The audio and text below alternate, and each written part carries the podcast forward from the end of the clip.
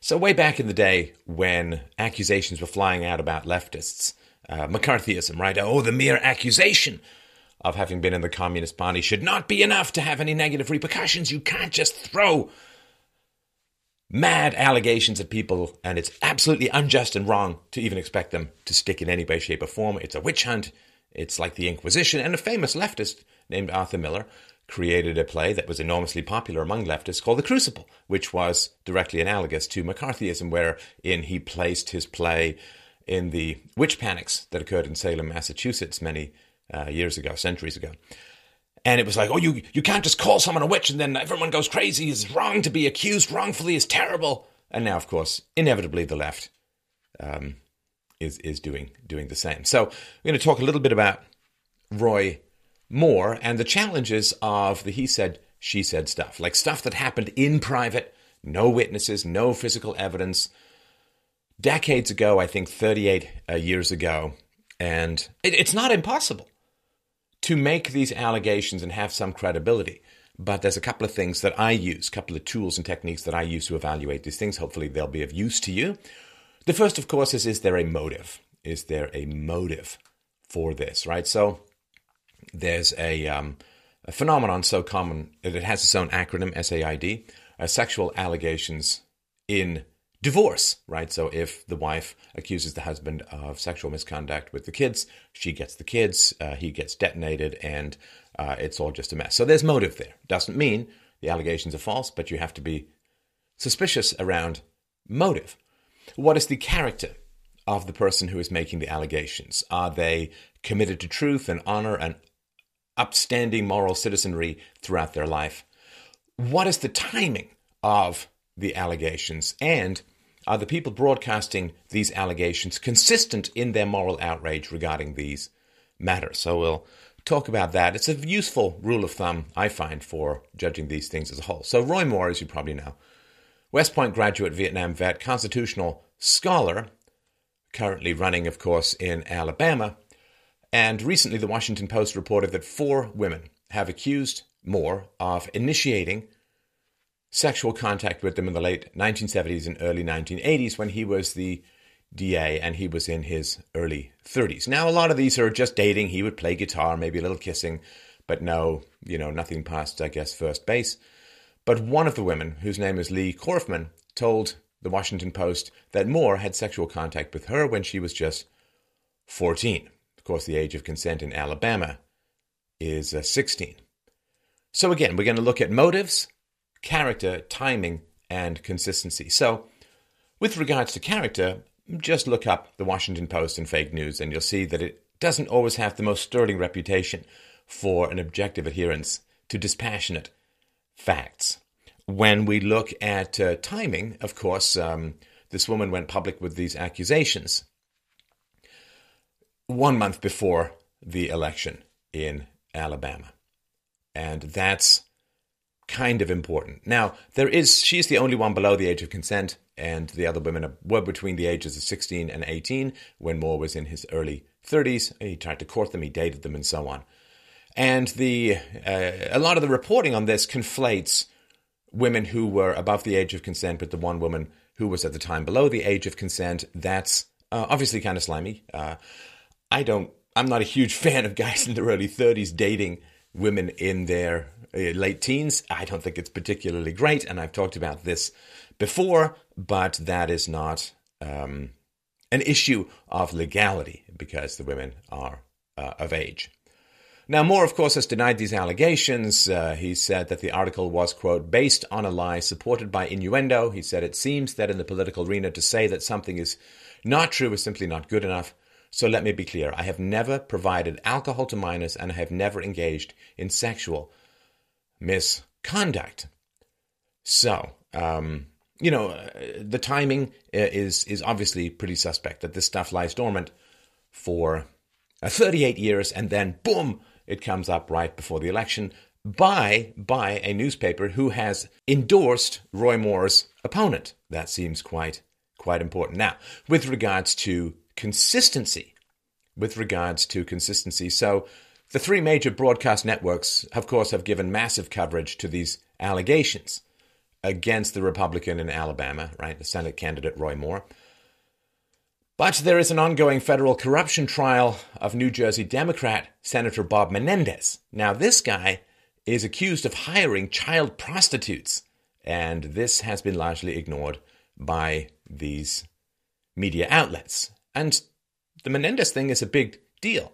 This is the first time a sitting U.S. senator has faced a corruption trial since 1981. And now, this trial has been going on for over two months.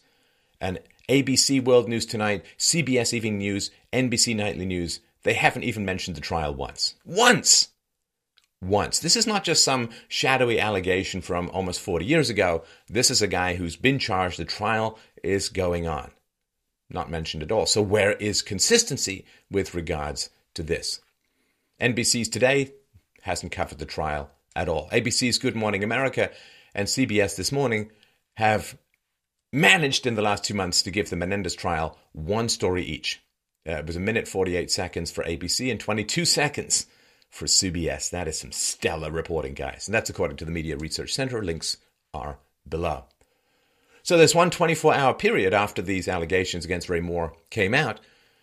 So these same networks that over 65 days never found it in their schedule time enough to mention the Menendez trial once and these very serious allegations against him the allegation of hiring child prostitutes, which, you know, could be considered objectively worse than playing guitar to a woman in her late teens. So these networks hadn't mentioned Menendez once, and they, quote, spent 24 minutes and 36 seconds on serious allegations against Alabama Senate candidate Roy Moore. So there's no consistency here, which again raises doubts as to whether this stuff should even be given a, single shred of credibility.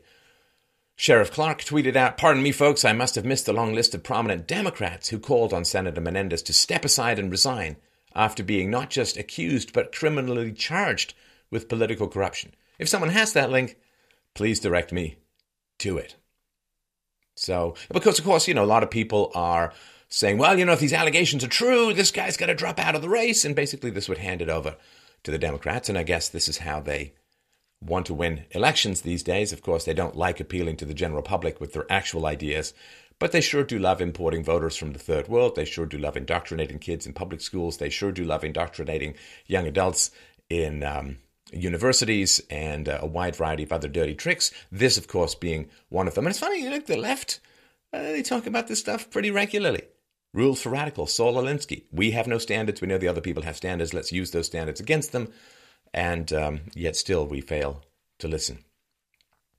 So there are, of course, senators, of course, on the Democrat side, but also GOP, GOP senators demanding that Roy Moore drop out over highly suspect 40 year old allegations.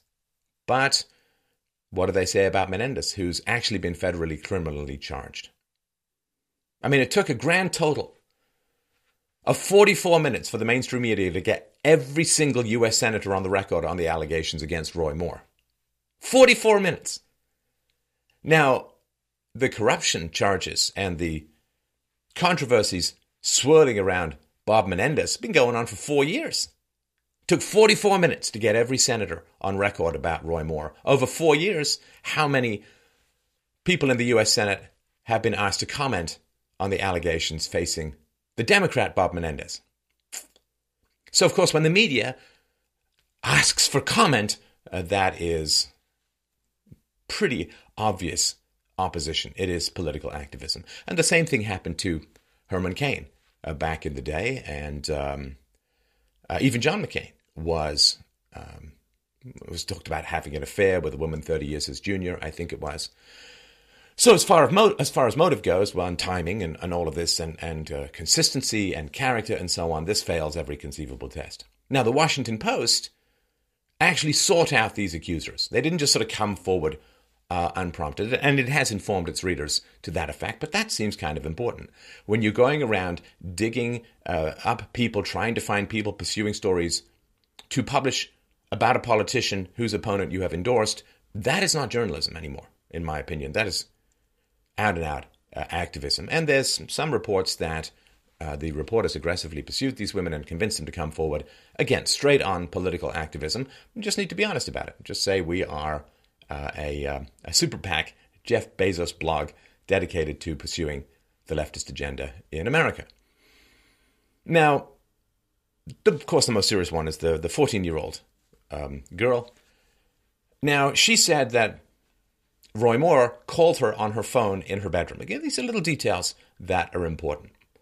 Now, her mother, her mother has reported that her daughter did not have a phone in her bedroom during the time that she says Roy Moore called her in her bedroom. So that's an important detail. Called me in my bedroom. Mom says, nope, didn't have a phone in your bedroom at the time. And when you're making these kinds of allegations, the first brick that crumbles to me takes down just about the whole thing. This girl, again, we're going to talk about character. So the girl herself reports that her teenage life became pretty chaotic. Uh, a lot of boyfriends, uh, heavy drinking, drug use, and that she tried to kill herself when she was 16. Now, if people are in an emotionally chaotic state, if they're using drugs, if they're drinking underage, does that have any effect on memory? Well, I would argue that it quite probably does. Do we want to trust the recollections of someone going through that kind of personal chaos and taking that number of mind altering substances? Don't know. Now, another way that we can believe, and this has come out about the Hollywood stuff, another way that it becomes a little bit more believable is if people tell other people a lot uh, about what happened at the time. You know, did you tell your family? Did you tell uh, other people? Oh, yeah, no, I remember her talking about that and so on. Now, this woman says, well, she didn't really stare, share her story about Roy Moore, in part because of her life and its sort of chaos. She ended up having like three divorces, uh, huge financial problems. Her second husband and her, when they lived in Arizona, they started a business. It fell into debt. They filed for bankruptcy protection three times. And uh, once in 1991 with almost $140,000 in unpaid claims bought by the IRS, other creditors, and so on. So, does this speak to character? Drug use, alcohol use, seems promiscuity. We've got uh, welching on debts, uh, three marriages, suicide attempt. Again, it just speaks to character. Is this someone whose word you can? I mean, she promised to pay bills, and and she didn't. So let's talk about timing, right? So 38 years have gone by. It didn't happen last year. It didn't happen next year. It happened right now, about a month before the election. The reporting newspaper, which is the Washington Post, endorsed the Democrat opponent. Now let's talk about consistency consistency with regards to the mainstream media as a whole and attacks on women or sexual impropriety uh, for women and, and girls. Of course, Bill Clinton has allegedly and sometimes admittedly been a serial sexual harasser and predator for decades. The media defended him like crazy, never uh, called on him to resign as a whole.